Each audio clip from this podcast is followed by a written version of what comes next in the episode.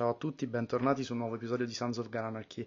Eh, in questo episodio intervistiamo Flaminia Granati, eh, mia sorella piccola, nata nel duemilauno. Il motivo per cui ho voluto intervistare Flami eh, è perché è riuscita a raggiungere questo traguardo fantastico di ottenere una borsa di studio per l'università di Cornell in America, nello stato di New York, um, questo grazie alla sua media altissima, ai suoi voti, al suo impegno e al suo modo di studiare degli ultimi anni. Questo tema si lega non solo, eh, diciamo ci sono dei suggerimenti pratici eh, per chi voglia intraprendere un percorso simile, ma soprattutto si lega a tematiche già affrontate di generazione Z, mondo del lavoro, cosa ci si aspetta eh, diciamo da loro oggi, piuttosto che cosa si aspettano loro oggi da un datore di lavoro e soprattutto le pressioni alle quali sono sottoposti, diciamo in quella che eh, viviamo un po' tutti, la cosiddetta rat race, di cui abbiamo parlato già, già altre volte, di come chiaramente una performance che ti porta ad ottenere una borsa di studio per un'università così prestigiosa come quella di Cornell, diciamo qual è l'altro lato della medaglia, quali tipo di sacrifici, quale tipo di impegno e quali tipi di ansia anche da prestazione, eh, diciamo come with the price. E, e niente, quindi spero vi interessi, secondo me è stata una conversazione fantastica, come sempre, e sono contentissimo che riuscirete a dedicarci un po' di tempo. Grazie mille e buon ascolto.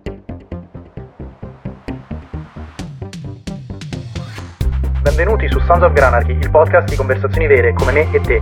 Inutile dire che se questo o altri episodi vi piaceranno e se vi hanno fatto fatturitate, spargete la voce, fatemi un bel follow e non dimenticatevi di darmi anche un rating. Se avete delle storie interessanti, contattatemi sull'email indicata nella bio. Grazie e ora, buon ascolto. Ben, ben ritrovati a tutti a un altro episodio di Sons of Granarchy, qui con Flaminia Granati, classe duemilauno. Esatto, ciao, ciao a tutti. Io sono la sorella piccola di Fra. E niente, sono molto felice di essere qui, questo podcast. Benvenuta. Grazie, grazie. Allora, spero sia interessante. Ma quello lo sarà senza, senza dubbio. Allora, mh, i motivi per cui oggi siamo qui è un po' che ti sto pressando in maniera mm-hmm. simpatica e gentile, eh, perché ti volevo interessare un po' di tempo su eh, vari temi. Uno, eh, dato ne avevo già fatti un paio di episodi che parlano proprio un po' della tua generazione, della cosiddetta mm-hmm. generazione Z, un po' delle problematiche, quello che vi aspettate dal mondo del lavoro e via dicendo, mm-hmm. un po' anche perché, e io partirei da quello, mh, tu e ancora co- congratulations, sei riuscita a, a rimediare una borsa di studio uh, per andare a fare un master a Cornell University in America. Mm-hmm. E, mh, mi ricordi in che cos'è il master? Cioè il titolo, il titolo dettagliato sì. del master? Il titolo dettagliato è Applied Economics and mm-hmm. Management con Specialization in Finance. Ok, che è tradotto per un povero... Tradotto è tipo tutta la parte di econometria dell'economia combinata con dei corsi di finanza, tra okay. cui anche finanza comportamentale. E ti aspettavi di... cioè tu hai fatto domanda uh, per questa università, mm-hmm. ma non hai fatto domanda per la borsa di studio, tu hai fatto domanda no, in generale? No, io ho fatto domanda per il corso, esatto, per il corso per... Uh, E ti aspettavi di, della borsa di studio? No, onestamente no, io onestamente non mi aspettavo neanche di essere presa, cioè, onestamente parlando, anche perché la cosa simpatica è che Cornell per me era proprio la cosa più far reach che ci poteva essere.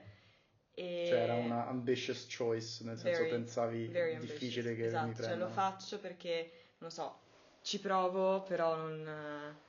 Non, è, non, non, non lo reputavo un mio piano A, eccolo. E, um, poi alla fine sì, è andata così e quando ho visto la lettera di ammissione ho visto eh, we've granted you a scholarship, bla bla bla, e quindi è stata una bella soddisfazione. Beh, direi. E, diciamo il tema da cui volevo partire era mm. parlare un po' di, eh, brevemente un po' di questo percorso e di come questo poi si lega con tematiche di cui avevo già un po' parlato in altri episodi, ovvero la tua generazione, le, anche un po' le ansie da prestazione, mm-hmm. la pressure che viene creata già molto prima rispetto a quando io avevo la tua età, che cioè, io sono uscito dalla scuola, manco sapevo che volevo fare, mm-hmm. questo per darmi un'idea. Quindi fa un po' una sorta di quello che noi chiamiamo nel media una timeline retroattiva, quindi dal momento in cui ti hanno dato la borsa di studio, cosa mm-hmm. è successo prima, quali sono stati gli step necessari, partendo da quando... Cioè, quando è che tu hai iniziato a lavorare per poter, diciamo, raggiungere questo traguardo? Mm-hmm.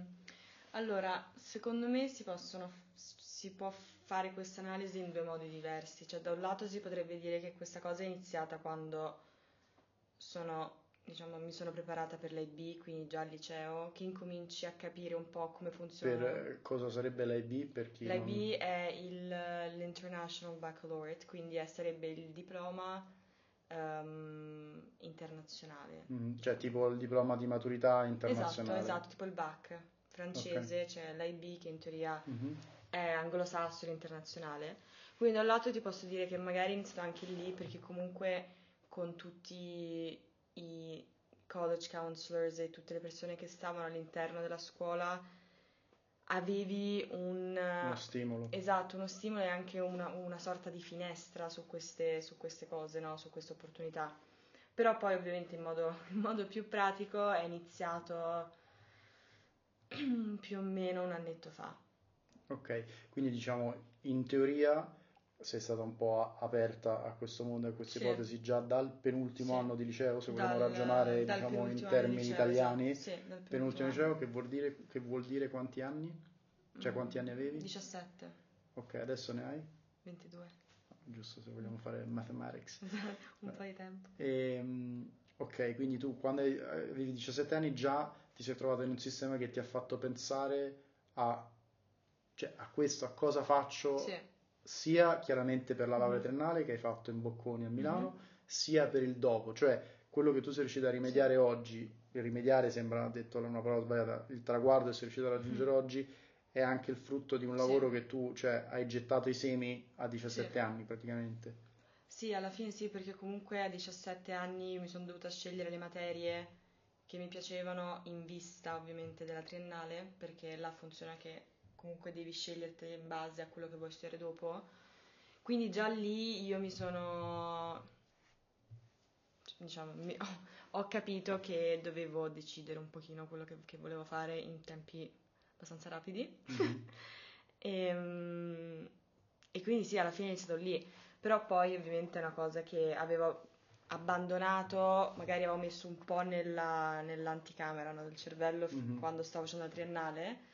Quando poi mi sono resa conto che mi mancava molto il, il modo di insegnare del, del mondo anglosassone, il mondo americano e tutto, ho detto vabbè, voglio, voglio provarci almeno per il master, visto che la triennale comunque l'ho fatta qui, almeno un po' di tutto. Eh, ma giusto.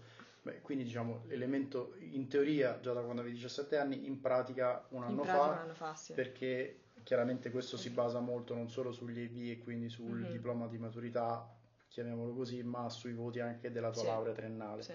Quindi comunque il voto della laurea triennale, anzi probabilmente mi verrebbe a dire, è, è stato un milestone ancora più importante, perché se tu agli I B andavi bene, ma sì. eh, laurea triennale eh, magari un po' meno come media, sì. probabilmente non saresti stata in grado di accedere alla sì. borsa di studio. Sì, questo sì, però ti posso dire che durante la triennale non è che avevo come scopo questo. Cioè io durante la triennale il mio scopo era prendere voti alti, studiare tanto, perché nella mia testa così mi lasciavo più opportunità, cioè più opzioni aperte. Esatto, più, più porte aperte, e quindi non mi sarei ritrovata in una situazione in cui non potevo decidere. Mm-hmm. Quindi io l'ho fatta un po' in quell'ottica, poi dopo si è, rive- si è rivelato utile, però onestamente io ti dico non sono sicura che era al cento per cento questo.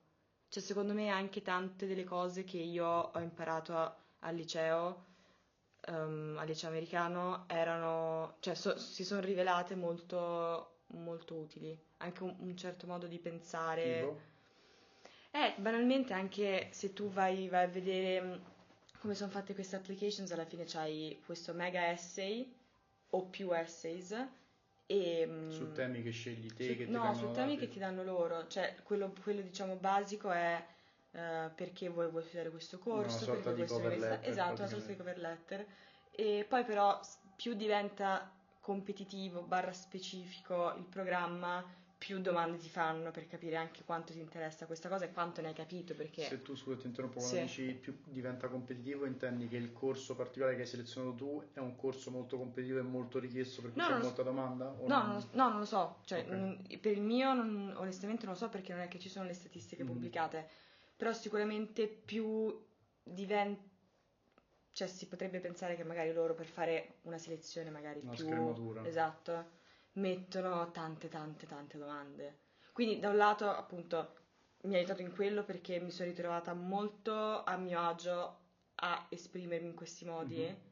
Perché la scuola ti ci aveva esatto, un po' abituato. Esatto. E poi anche quando, quando abbiamo fatto l'interview, dopo, dopo l'application scritta, comunque erano domande che mi hanno riportato molto a quello che facevo al liceo, quindi mi sono mi son sentita a mio agio. Secondo me quella sensazione, cioè, la devo a, a, al liceo che ho fatto.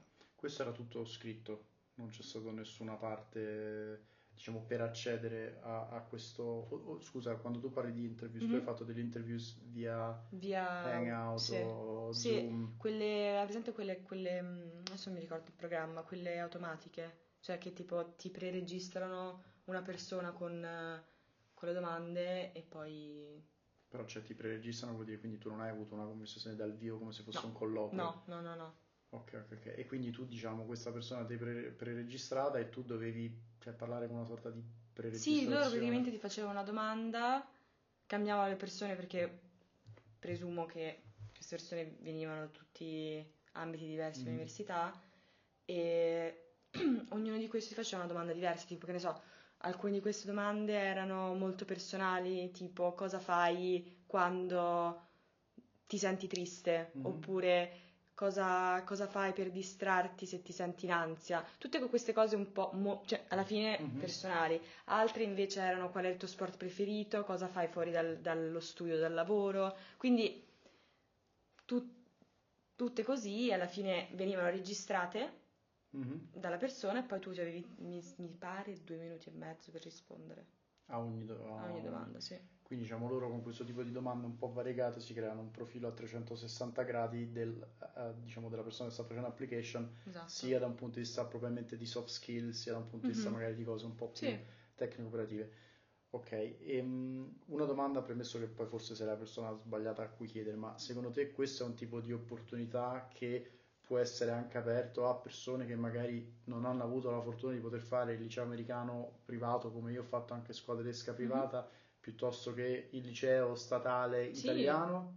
Perché sì, poi no, probabilmente me, una volta che uno fa il diploma di maturità in un liceo italiano, penso che, immagino, ci saranno delle, ehm, come si chiamano, insomma, dei, dei, delle location esterne dove mm-hmm. tu puoi convertire e, far fa- e fare sì, anche sì, certo. l'I B, no? Certo, sì, no, non puoi convertire l'I B, però comunque tante università anglosassoni prendono, cioè, anzi no, penso tutte mm. prendono il, il, il diploma italiano, quindi quello non c'è problema.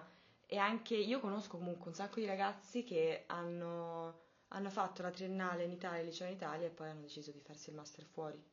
Quindi secondo me è proprio un, è più una cosa per, cioè, io dico che a me ha aiutato perché io l'ho vissuta così, quindi mm. non so come per altri, certo. esatto, come per altri, esatto, però io conosco tante persone che l'hanno fatto e secondo me è più una cosa interna, cioè devi avere un po' la curiosità di, di, un, di un mondo che su, cioè, vabbè, devi avere anche sviluppa. Probabilmente un environment sia sì, diciamo, che ti di, di famiglia che sì. di amici che di sistema scolastico che ti stimola anche a pensare certo. a cose internazionali. È chiaro che se la scuola ti limita a pensare a ti prendi la maturità e poi vai all'università pubblica mm-hmm. a Roma, piuttosto che i genitori ti ti stimolano poco mm-hmm. o gli amici ti stimolano poco, allora è chiaro che magari è anche difficile, quello sicuramente è sì. un buon punto. Però no, questo lo chiedevo sì, perché sì, non sì. lo so, io diciamo ormai è qualche anno fa, sì. quando avevo fatto il master uh, all'Università di Amsterdam, che chiaramente è un, un altro whole different ball game, però comunque anche lì, diciamo, il mio diploma di, di maturità è riconosciuto sia in Germania mm-hmm. che in Italia e quello, diciamo, è, sì. è valso. Però no, chiedevo per questa cosa degli I B.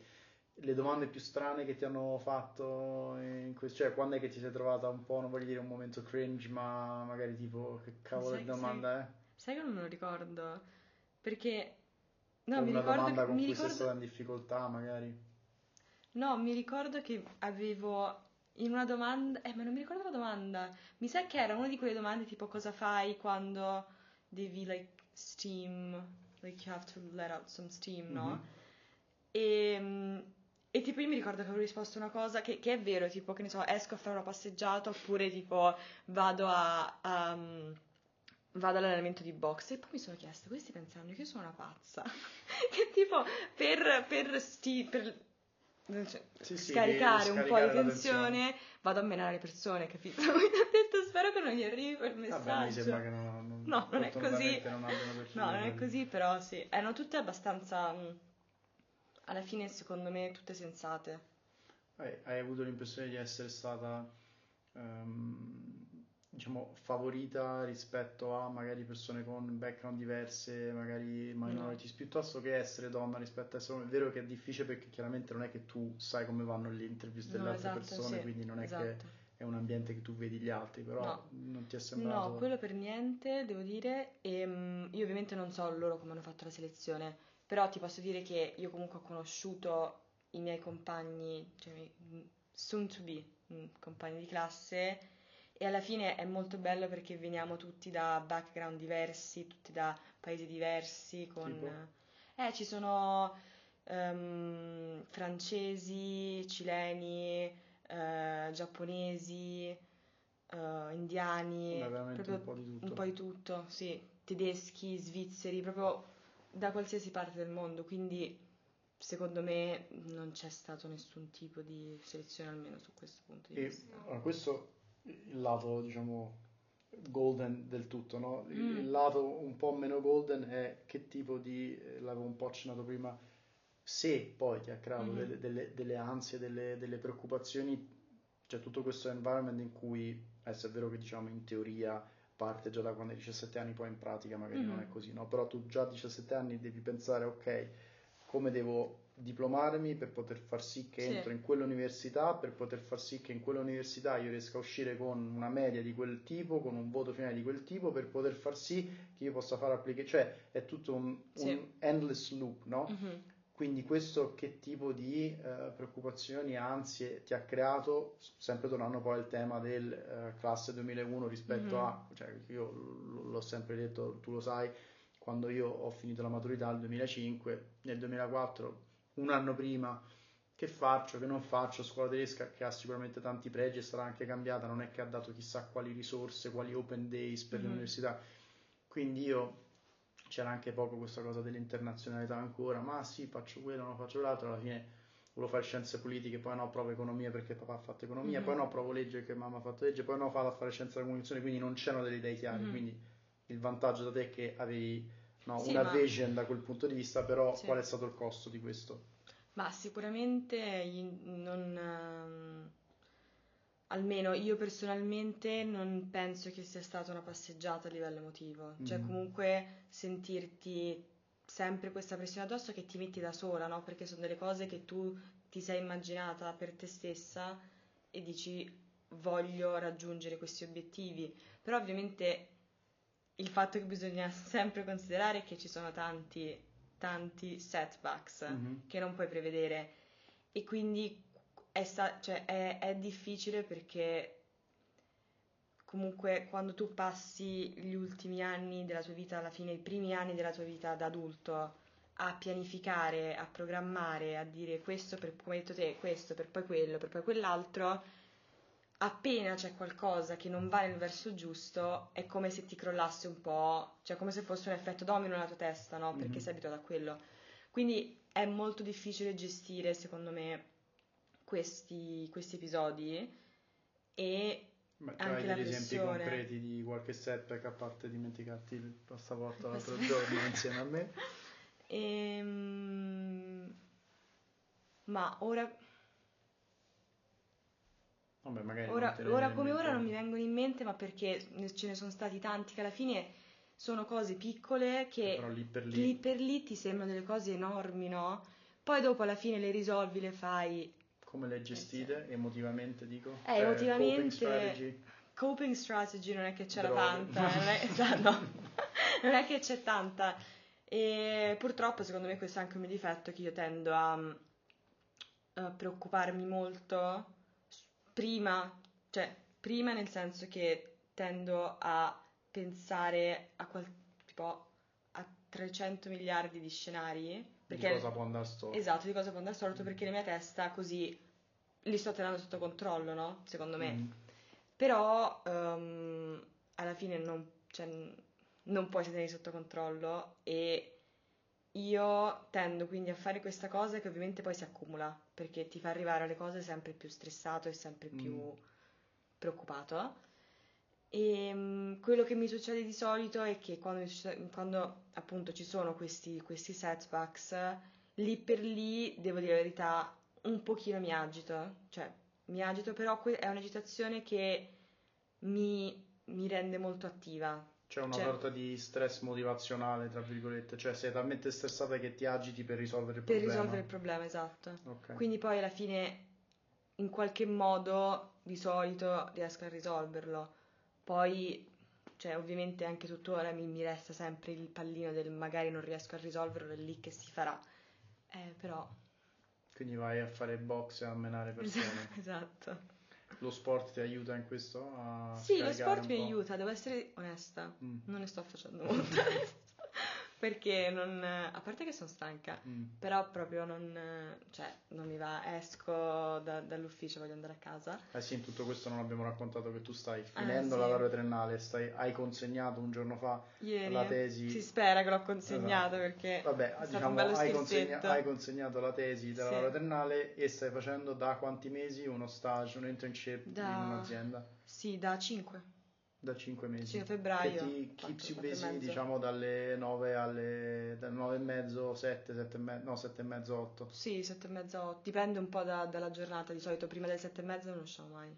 Ok, quindi in tutto questo, sia tra questo, scrivere la tesi, esami ce ne avevi ancora, no? Li avevi finiti gli esami, no?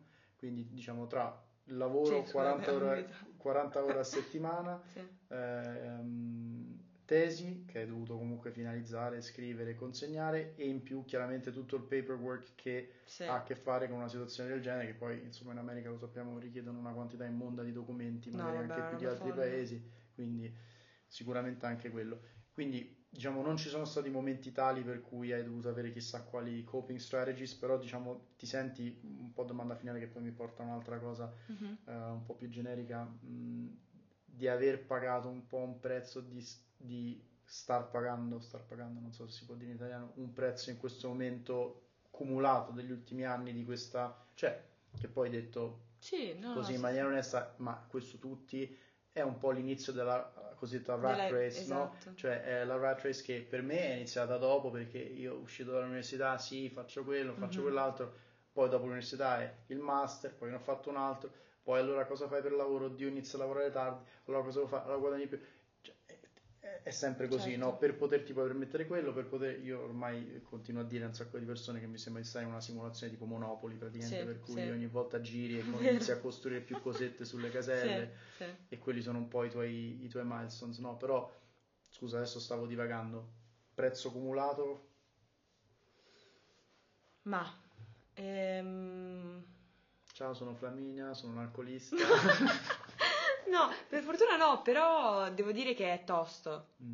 cioè è tosto perché comunque vedi tante volte, cioè, secondo me questa è anche, è anche una cosa che è molto tipica della nostra generazione, comunque anche il fatto di poter vedere ventiquattro ore su ventiquattro persone che fanno cose diverse da te e magari, cioè sai quante volte io magari stavo, che ne so...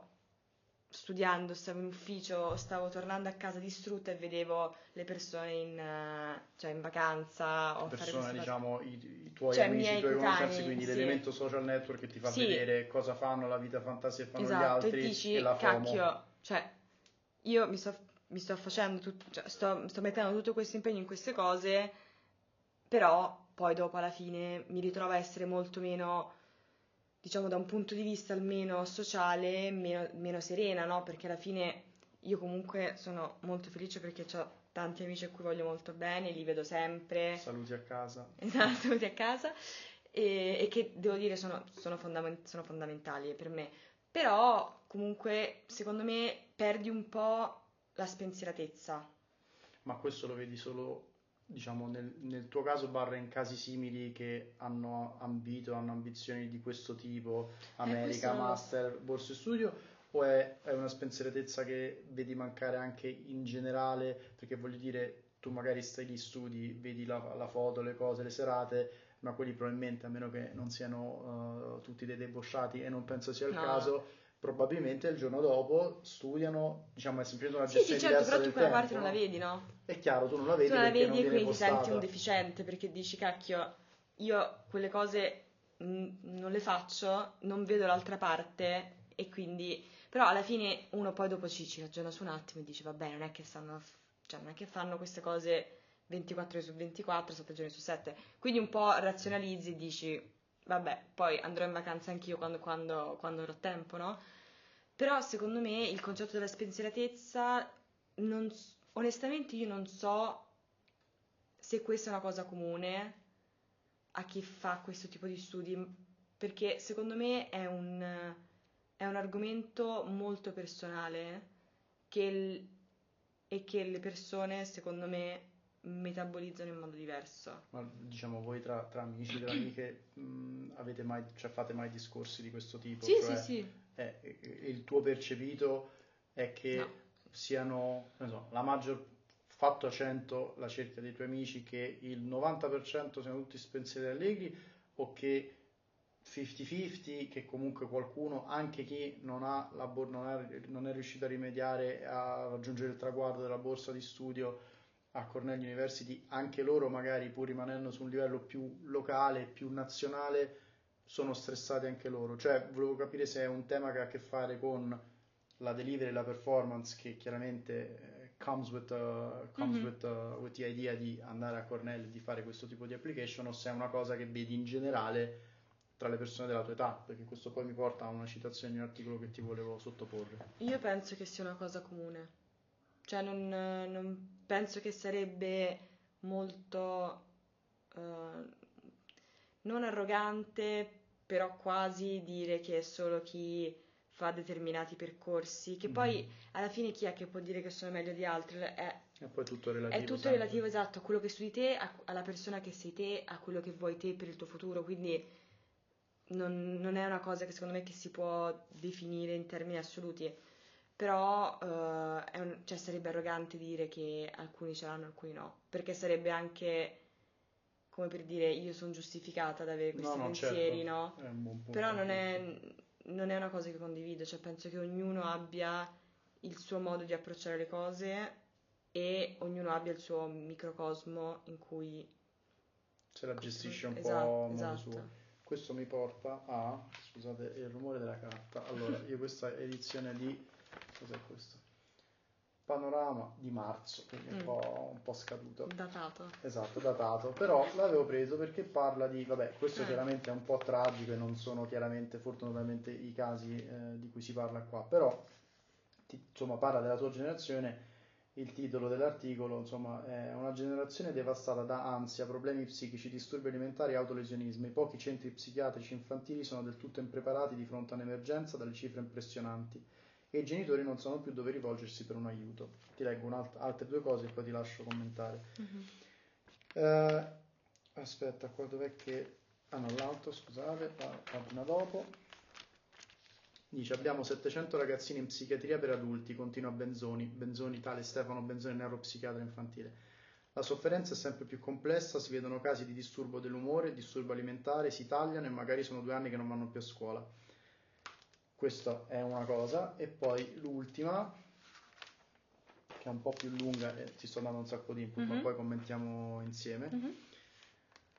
I dati O M S dicono che l'esplosione della latenza psichiatrica è in rapporto uno a uno con il consumo di droga anche leggere.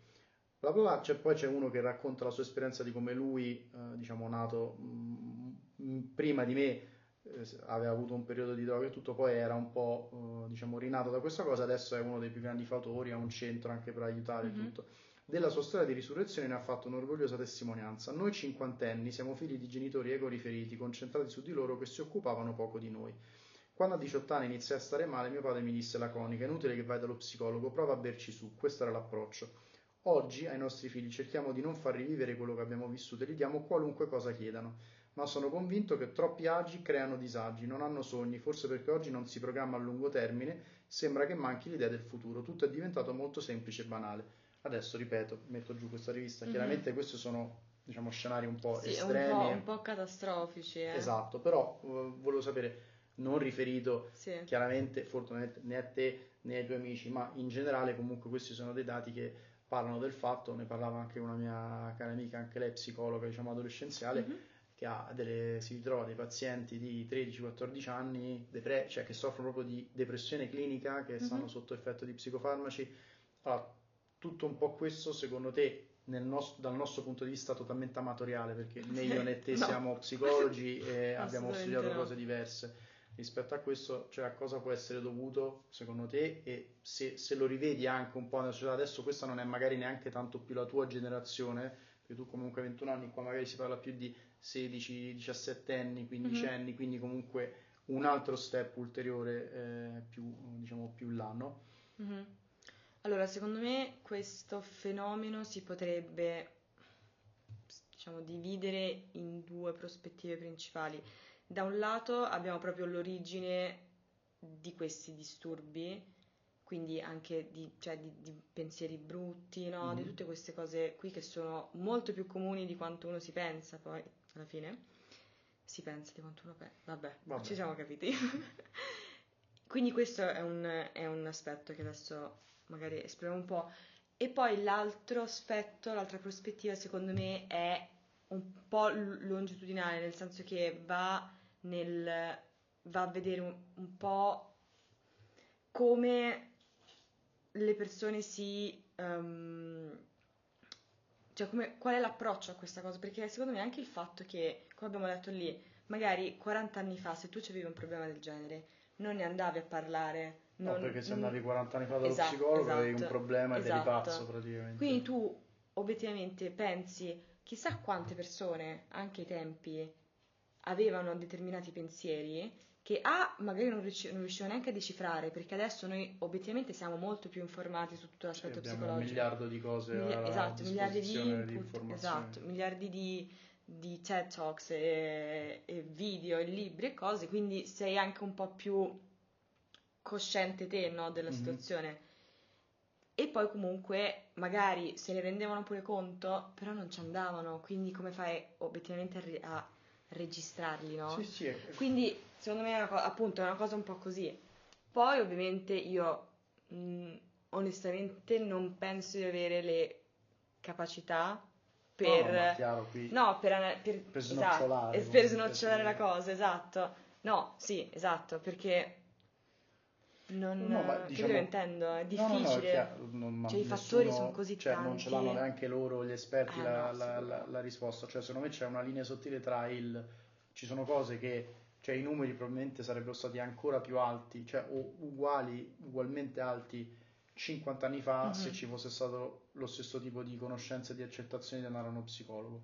Oggi andare a uno psicologo è una cosa molto normale, anzi spesso io vedo mm-hmm. in conversazione anche una cosa di cui uno non sì, vuole dire, si vanta, ma è felice di poter sì. dire io mi prendo cura della mia Beh, mente, non solo così. del mio corpo, è giusto così. Concordo. Mens sana, corpo è sana, quindi esatto. non solo vado in palestra, mi alleno anche la mente e eh, risolvo i miei problemi. Assolutamente. Quindi, cinquanta anni fa non era così, se lo fosse stato probabilmente molte più persone sarebbero andate e sarebbe stata la norma, e probabilmente in un environment in cui culturalmente è più accettato mm-hmm. e più visto di buon occhio, anche i genitori probabilmente al primo problema del figlio cinquanta anni fa, invece che dire vai a bere, esatto. fatti una birra, esatto. dicevano va bene, ok, parlami, qual è il problema, esatto. andiamo da uno psicologo. Ma esatto, bravo. E questo forse poi crea anche...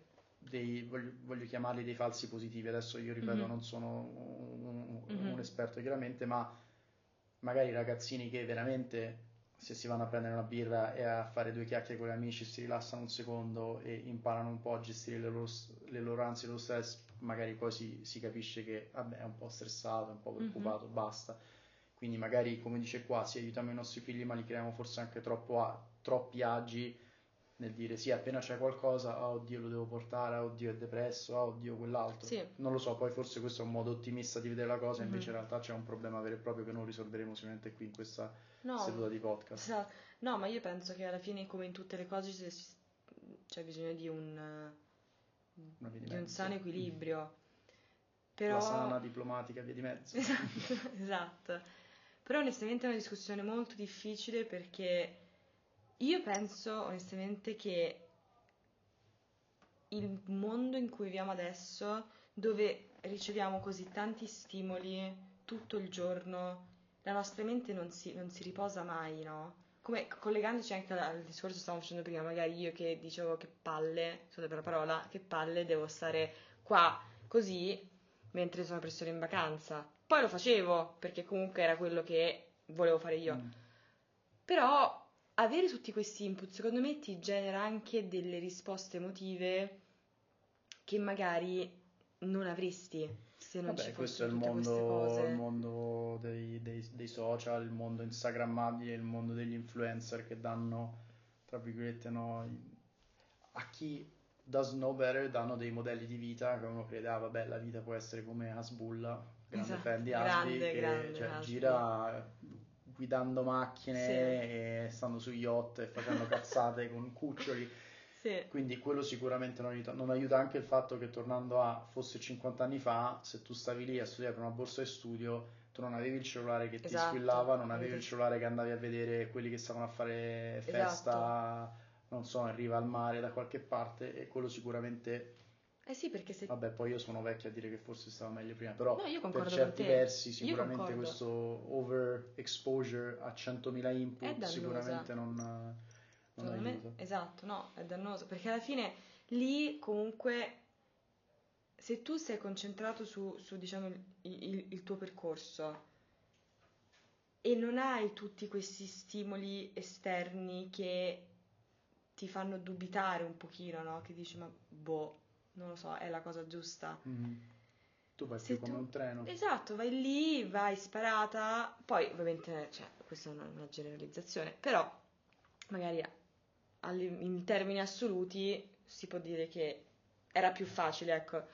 Però non so, questa cosa del, del, della, della salute mentale secondo me è un, un argomento molto importante e onestamente sono molto felice che se ne parli così se apertamente. Se ne parla molto più esatto, prima, sì, esatto, così apertamente, perché io cioè veramente ho avuto esperienza di vedere tante volte negli ultimi anni una quantità assurda di ragazzi che veramente avrebbero bisogno di parlare con qualcuno, perché secondo me alla fine il, il punto focale è il, la comunicazione, il supporto e il sentirsi compresi. Fai un esempio concreto di... adesso no, non, non, non mi cogniamo mm-hmm. chiaramente, ma diciamo una persona che avrebbe bisogno di parlare con qualcuno, banalmente perché? No, ma non lo so, ma alla fine noi, adesso esempi specifici non mi vengono in mente perché comunque queste cose sono, sono anche tante volte cose che noto un po' io, non direttamente le persone che me lo dicono, no? Mm-hmm. Però alla fine noi in questi, diciamo, in questo periodo, no, della, della nostra vita tra i diciassette e i ventidue attraversiamo tante cose, mm-hmm. attraversiamo il diventare adulti, attraversiamo magari le prime relazioni serie... E comunque anche il fatto di magari metabolizzare quello che è successo in una relazione che tu magari a diciassette anni non capisci, certo. è una cosa che va metabolizzata, ma con l'aiuto di qualcuno che ti riesce un po' a diciamo, indirizzare. indirizzare verso, esatto, un po' a dissect, no? Tutti i pezzettini. E io questa cosa la vedo, cioè secondo me in tante, in tanti episodi, in tante storie che ho sentito, c'è proprio questo bisogno di un supporto. Vabbè, qua andiamo su, io Mio dico una, una sì. cosa molto generica, che penso che tutte le persone abbiano questa voglia innata di essere ascoltate, di essere capite. Sì. Nelle loro stranezze, nei, nelle loro passioni, nei loro modi di vedere il mondo, e l'importanza... laddove chiaramente è possibile, perché c'è sempre un limite, no, di anche non giudicare come una persona uh-huh. voglia vivere la sua vita, chiaramente nell'ambito di non faccio del male ad altri, eh, idealmente non fai neanche del male a te stesso, perché ora lì chiaramente se tu c'hai un amico che eh, si fa i tagli tutti i giorni o è, allora quello no, chiaramente non è uh-huh, certo. di uno, entra un certo tipo di giudizio uh-huh.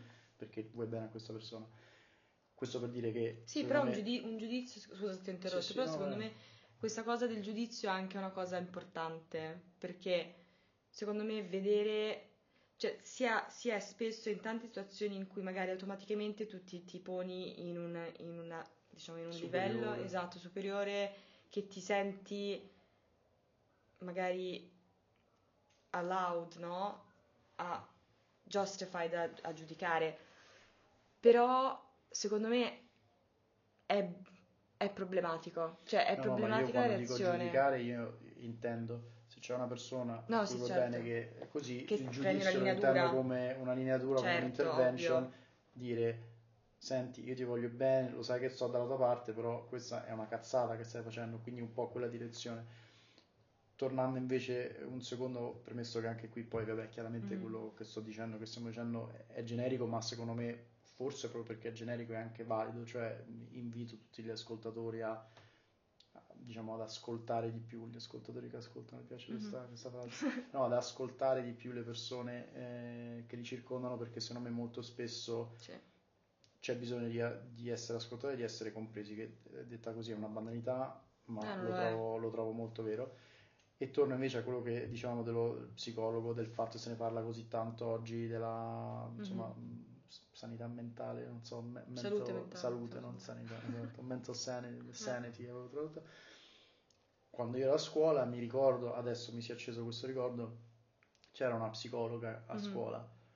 Chi ci andava erano i ragazzini più problematici che c'erano, cioè se tu, magari io potevo non essere un ragazzino problematico e potevo magari avere un momento di tristezza, potevo magari quando i miei genitori sono divorziati, potevo magari col senno di poi aver avuto bisogno, ma era talmente, tra virgolette, poco normale, perché chi andava dallo psicologo era il bullo che picchiava la gente a scuola, sì, sì. era talmente un outlier come caso che allora sì. dici, beh, quello c'è bisogno, ah chissà...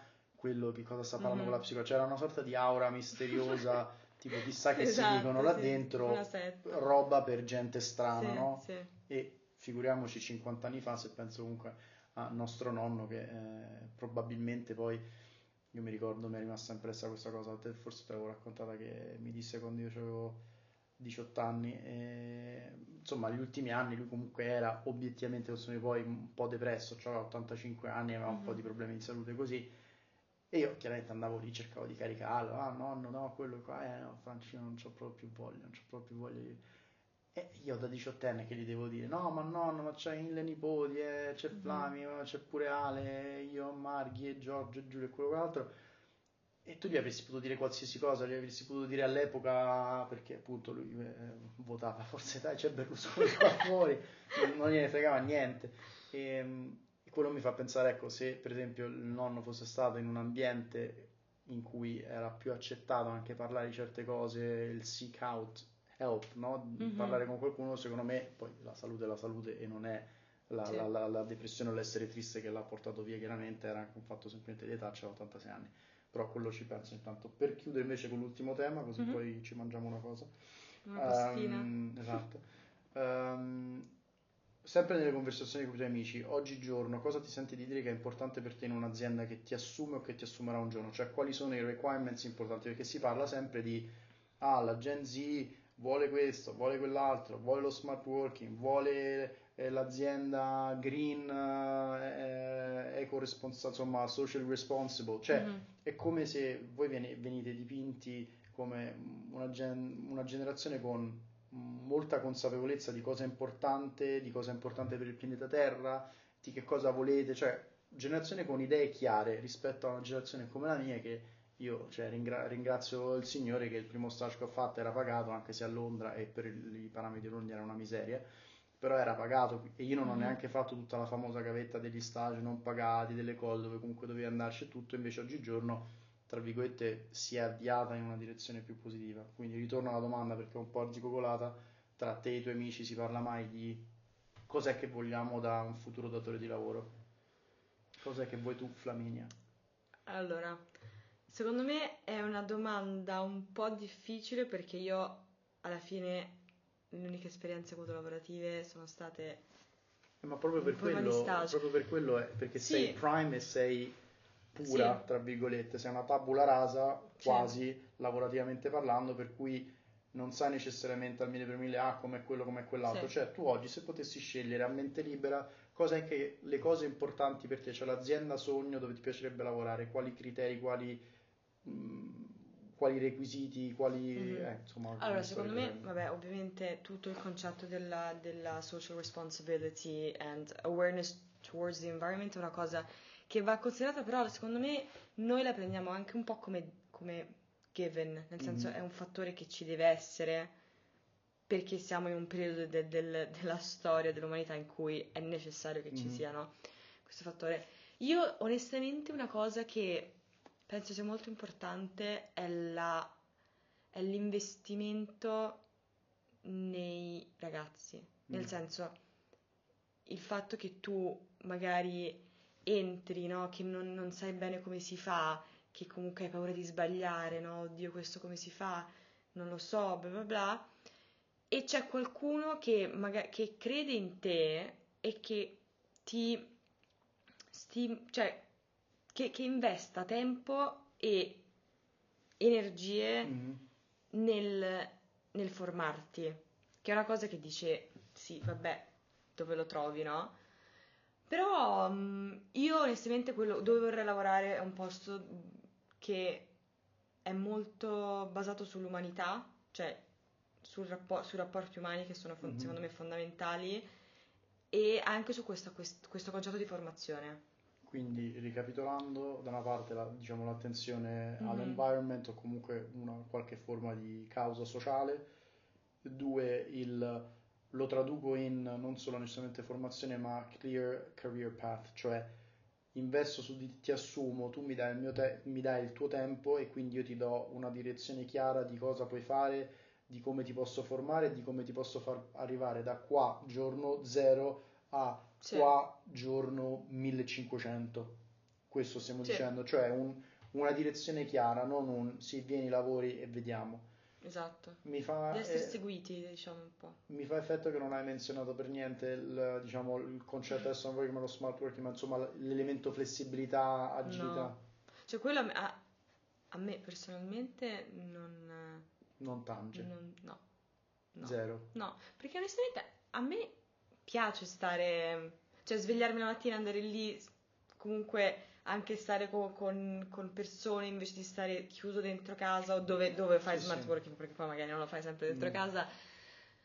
Non so, io trovo che l'aspetto sociale però sia... Io non sto dicendo cioè lo smart working totale, sì. Cioè l'avere delle flessibilità che ti permetta, ragazzi io ho due settimane, eh, storie no, di, di amici che, che conosco in Google, due settimane, no, siamo stati tre settimane a lavorare da Fuerteventura, poi chiaramente prendi, torni e arrivai in ufficio. Sì. No, no, ma quello io... Quello sì, però sì. non è un must rispetto agli altri due. Secondo me le altre due cose sono, sono più... cioè sono cose che a me importano di più, ma perché secondo me sono, hanno un, un, un effetto più di lungo termine. Sì, sì, chiaro, hanno una visione... Esatto, la flessibilità sì... Ok, vuoi andarti a fare, vuoi andare a lavorare mentre stai al mare, per carità, bellissimo, lo vorrei fare, cioè, lo farei, non è che dici no. Però quelle altre due cose sono, secondo me, qualcosa che ha una prospettiva di lungo termine. Cioè, il fatto di... Secondo me questo è anche legato a quello che stavo dicendo prima, no, no, del, è, è legato, del pianificare il tutto. È legato a quello che dicevamo prima ed è legato, secondo me... in primis anche a te come persona l'idea di comunque avere, poi ho appena finito la serie su Arnold Schwarzenegger, tra l'altro te l'ho detto, fighissima, sì, sì. di avere una clear vision, cioè lui diceva io volevo diventare il bodybuilder migliore, io avevo la visione di me sul palco inneggiato dalla gente mm-hmm. con la medaglia o quello che era la, la, la coppa che avevo vinto, quella era la mia visione, tutto quello che ho fatto era per portare in vita quella visione, e non è da tutti questo, perché io conosco un esempio di, di una persona che conosco di un, insomma del mio ex lavoro eh, a Roma, ragazzo comunque in gamba, giovane e tutto, e, e mi ricordo una volta gli ho detto, quando poi aveva saputo che io sarei andato a lavorare a Milano, ah ma a Milano, ho fatto guarda che pure io sto bene a Roma, per carità, e c'ho anche un po' più diritto a dire che sto bene a Roma dopo dieci anni che sono stato fuori, mm-hmm. però dico, se tu vuoi fare un po' di carriera, hai un po' di visione, devi andare a Milano. Eh, questo è un ragazzo di oh, ventisei ventisette anni, eh ma io, io non c'ho voglia di andare a Milano, eh no ma io sto bene qui, vivo con mia sorella, con la gatta, eh, io gli volevo dire, cioè questo è l'opposto di quello che stai dicendo tu, c'è cioè, una persona che probabilmente ti direbbe, beh per me la flessibilità, lo smart working è importantissimo perché eh, però... l'immediato, l'aspetto un po' idonistico immediato del posso lavorare domani da dove voglio rispetto a voglio c'è, un'azienda c'è. Che mi formi, se anche mi richiede di stare tutti i giorni in ufficio a me interessa più quello, però essere formata e che faccia un investimento mm-hmm. su di me c'è. Perché io penso sempre che tu comunque da, già da cinque mesi e nelle tue esperienze passate l'unica valuta che abbiamo tutti è il tempo, e esatto. quella è uguale per tutti, e tu dedichi il tuo tempo, crei ricchezza per qual- cioè per te in un certo, da un certo punto di vista, però in realtà la crei a livello aziendale per qualcun altro. Mm-hmm. Tu ti prendi un paycheck alla fine del mese, però la ricchezza la crei per un'azienda, quindi it better be worth it, cioè deve essere un'azienda dove ti piace lavorare, perché mm-hmm. ci credi, perché credi nel prodotto, credi nella visione aziendale, credi nella leadership, credi nelle persone in cui lavori, credi in quello in cui fai. Certo. Altrimenti se è lì per dire sì perché posso lavorare dal mare, tu stai dando il tuo tempo a una cosa, no? Certo. Vabbè, qua potremmo discutere sì. fino, fino no, ma che perché me. Secondo me, guarda che non è l'outcome peggiore, secondo me non è quello, cioè almeno lì hai fatto un minimo di scelta, no? Hai detto ok, io voglio la flessibilità. È una cosa che scegli e dici ok. Secondo me la cosa peggiore che ci può essere è che tu passi da punto A a punto B a punto C senza capire dove stai andando, mm. perché lo stai facendo e come ti hai trovato lì, dove, dove vuoi andare. Cioè un po' un sto qui perché nel, nel momento, cioè in questo specifico momento è quello che che c'è di disponibile, mm-hmm. quindi faccio questo, poi dopo si vedrà, però non mi piace, ti lamenti e ti lamenti, capito? È, secondo me il worst outcome che ci potrebbe, cioè worst case scenario è questo, cioè Grazie, il fatto di non... Hai descritto la mia vita. Ma dai! Smettila. No, però secondo me, guarda, ci sono tanti ragazzi della mia età mm. che magari dicono no sì perché devo fare, devo fare questo... Nel frattempo faccio questo, due anni così, e faccio, ma ti piace? È una cosa che, in cui ti ci vedi? No, però sai, eh, comunque è giusto averlo sul curriculum, così quella, che per carità è giusto perché bisogna anche un po' pianificare. Vabbè, così. Quello è anche un ragionamento, esatto, andare un ragionamento. In un posto non perché ti piace, esatto, ma perché comunque esatto. ti crei una rampa di lancio sul esatto. curriculum con un certo che, nome, no? Infatti con questa cosa io sono molto d'accordo, però non sono d'accordo con il, il farsi un po' trascinare.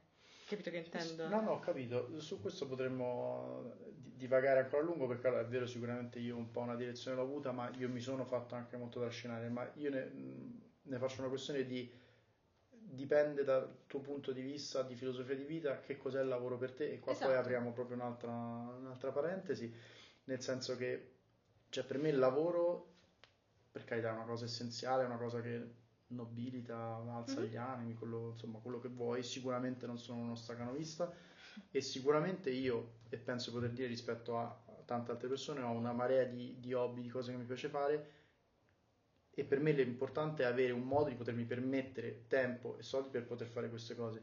Quindi per me, poi è chiaro che non è sì, che sì, esatto, non è che poi vado a fare certo. chissà cosa, però il mio percorso è sempre stato da me improntato, soprattutto a Londra, dal prossimo lavoro deve farmi guadagnare di più, ma non c'era... Ma questa un... è una filosofia però, Sì, eh. sì, però non è che c'è è una, una visione di io voglio arrivare lì come Schwarzenegger, voglio arrivare lì amministratore delegato di... Perché io mi sono sempre detto, sempre letto in un po' di libri anche, che meno si cercano certe cose, l'approccio un po' buddista, meno si cerca la posizione di leadership è, più magari poi ti scopri che, oh cacchio, ho costruito qualcosa e improvvisamente mi ritrovo a essere, mm-hmm. cioè poi sicuramente improvvisamente non ti ritrovi a essere C E O della Microsoft, quello, ah cavolo, ci sono capitato, oh. quello non penso succeda, no? No. Però, diciamo ecco, secondo me dipende anche dall'importanza che dà proprio al, al, al lavoro come centro della vita, o come cosa che ti permette di fare altre cose. Io chiaramente da fratello maggiore, io ti auguro di fare sempre lavori che ti piacciono un sacco. Ma io non penso che sia tutto la vita il lavoro. No, esatto, ti auguro di trovare delle, dei lavori che ti diano eh, spazio, tempo per coltivare altri interessi e per sviluppare la tua personalità in direzioni che vanno magari anche sì. totalmente al di fuori del lavoro, le mie cosiddette side quest. Esatto, eh, di, sì, di ma io parlare. Onestamente per quel, è una cosa a cui stavo pensando proprio qualche giorno fa, cioè per me... Una situazione ideale futura sarebbe proprio, che è una cosa scontatissima che dicono tutti, poi non so se si realizza mai, eh. Però il fatto di, cioè che ti svegli la mattina e sei felice perché magari fai progetti che ti piacciono, stai con persone che mm-hmm. ti, cioè c'è comunicazione, cioè mh, come si dice, intesa con quelle persone con cui lavori, fai delle cose che sai che hanno degli effetti positivi su magari anche le cose di cui parlavamo sì, prima, sì. no? Sul, sul sull'ambiente, esatto, sull'economic equality, cioè tutte queste cose qui. Quindi per me spe- cioè, vedo questo come fine. Chiaro. Io sono un po' più jaded, chiaramente dopo, dopo tanti anni, e ti dico che sì, per me personalmente è fat- non so, presi dieci di questi elementi, uno deve avere la consapevolezza che, poi per carità io te lo auguro e lo auguro sempre uh, in generale a, a tutti che mm-hmm. desiderano questo, di trovare un lavoro, un datore di lavoro, un'azienda che embodies tutte e dieci le cose importanti per te, mm-hmm. figata totale. La maggior parte delle realtà, almeno che io ho vissuto, è che hai delle caselle spuntate, come in tutto, come in tantissime cose, mm-hmm. hai delle caselle spuntate e altre no, e, altre no sì. e devi capire quanto di quelle dieci, quanto valgono magari le tre spuntate certo. e le tre che invece non sono spuntate, mm-hmm. perché per esempio per me una cosa sempre importante su cui sono stato sempre fortunato, quasi sempre fortunatissimo, da quando sono a Londra, è le persone con cui ho lavorato, le persone con cui ho lavorato nel... Devo dire che quasi tutte dal duemilatredici me le sono comunque portate appresso, sono creato delle belle amicizie, sono degli ambienti in cui sono sempre stato contento di andare in ufficio, quasi sempre.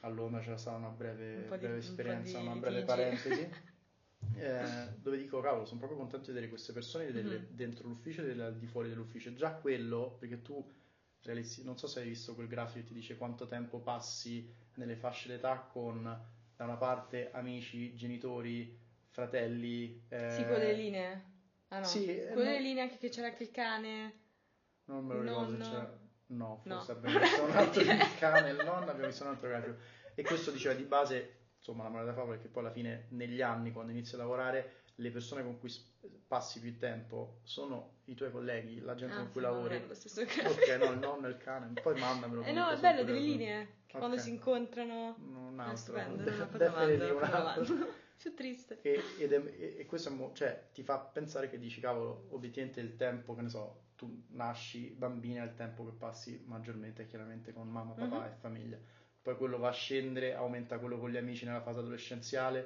però poi riscende perché durante l'università, vabbè l'università ancora mm-hmm. sì, però poi riscende perché chiaramente sale invece drasticamente il periodo di tempo passato in ufficio, tu ci passi quaranta ore, quindi secondo me è importante quando poi ti troverai nel momento di un lavoro e tutto pensare a ok, cosa sono gli elementi veramente importanti per me, banalmente persone, cultura, stipendio, poi sì sarebbe un nice to have quello, sarebbe un nice to have quello, però non sono dei must, no? Quello mm-hmm. poi in fase di un giorno quando ci sarà un'offerta lavorativa che sicuramente arriverà dopo, dopo si Cornell. Si spera, tutto va bene. Va bene, Flami, se non ci sono altre cose da aggiungere, hai qualche parola per gli ascoltatori? No.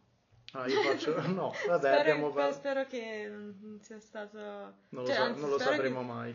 No, io magari so... facciamo, facciamo un sondaggio. Facciamo no? un sondaggio, beh, poi devi postare anche tu questa cosa su Instagram quando la post- posterò anche io. Sì, grazie. Um, ah, grazie soprattutto a, a, a Flami, grazie a te. Sorellina dal, dal duemilauno. E, um, grazie agli ascoltatori, come sempre io ci tengo a risottolinearlo, se vi è piaciuto questo o altri episodi andate, datemi un bel follow, datemi un rating, spargete la voce e chiaramente nella uh, bio del, um, dello show Sons of Granarchy c'è anche il mio indirizzo email se qualcuno volesse entrare in contatto con, uh, con qualche, diciamo, o storia particolare o temi di cui siete appassionati, vi ritenete esperti, esatto. Le conversazioni qua, l'approccio è fare conversazioni vere, esatto. Tra persone vere come me e Flami, come me e te, esatto. E quindi qualsiasi cosa siamo qui, grazie ancora Flami, grazie, grazie a, a voi te. E spero vi sia, vi sia piaciuto quanto è piaciuto a me, grazie ancora, ciao ciao.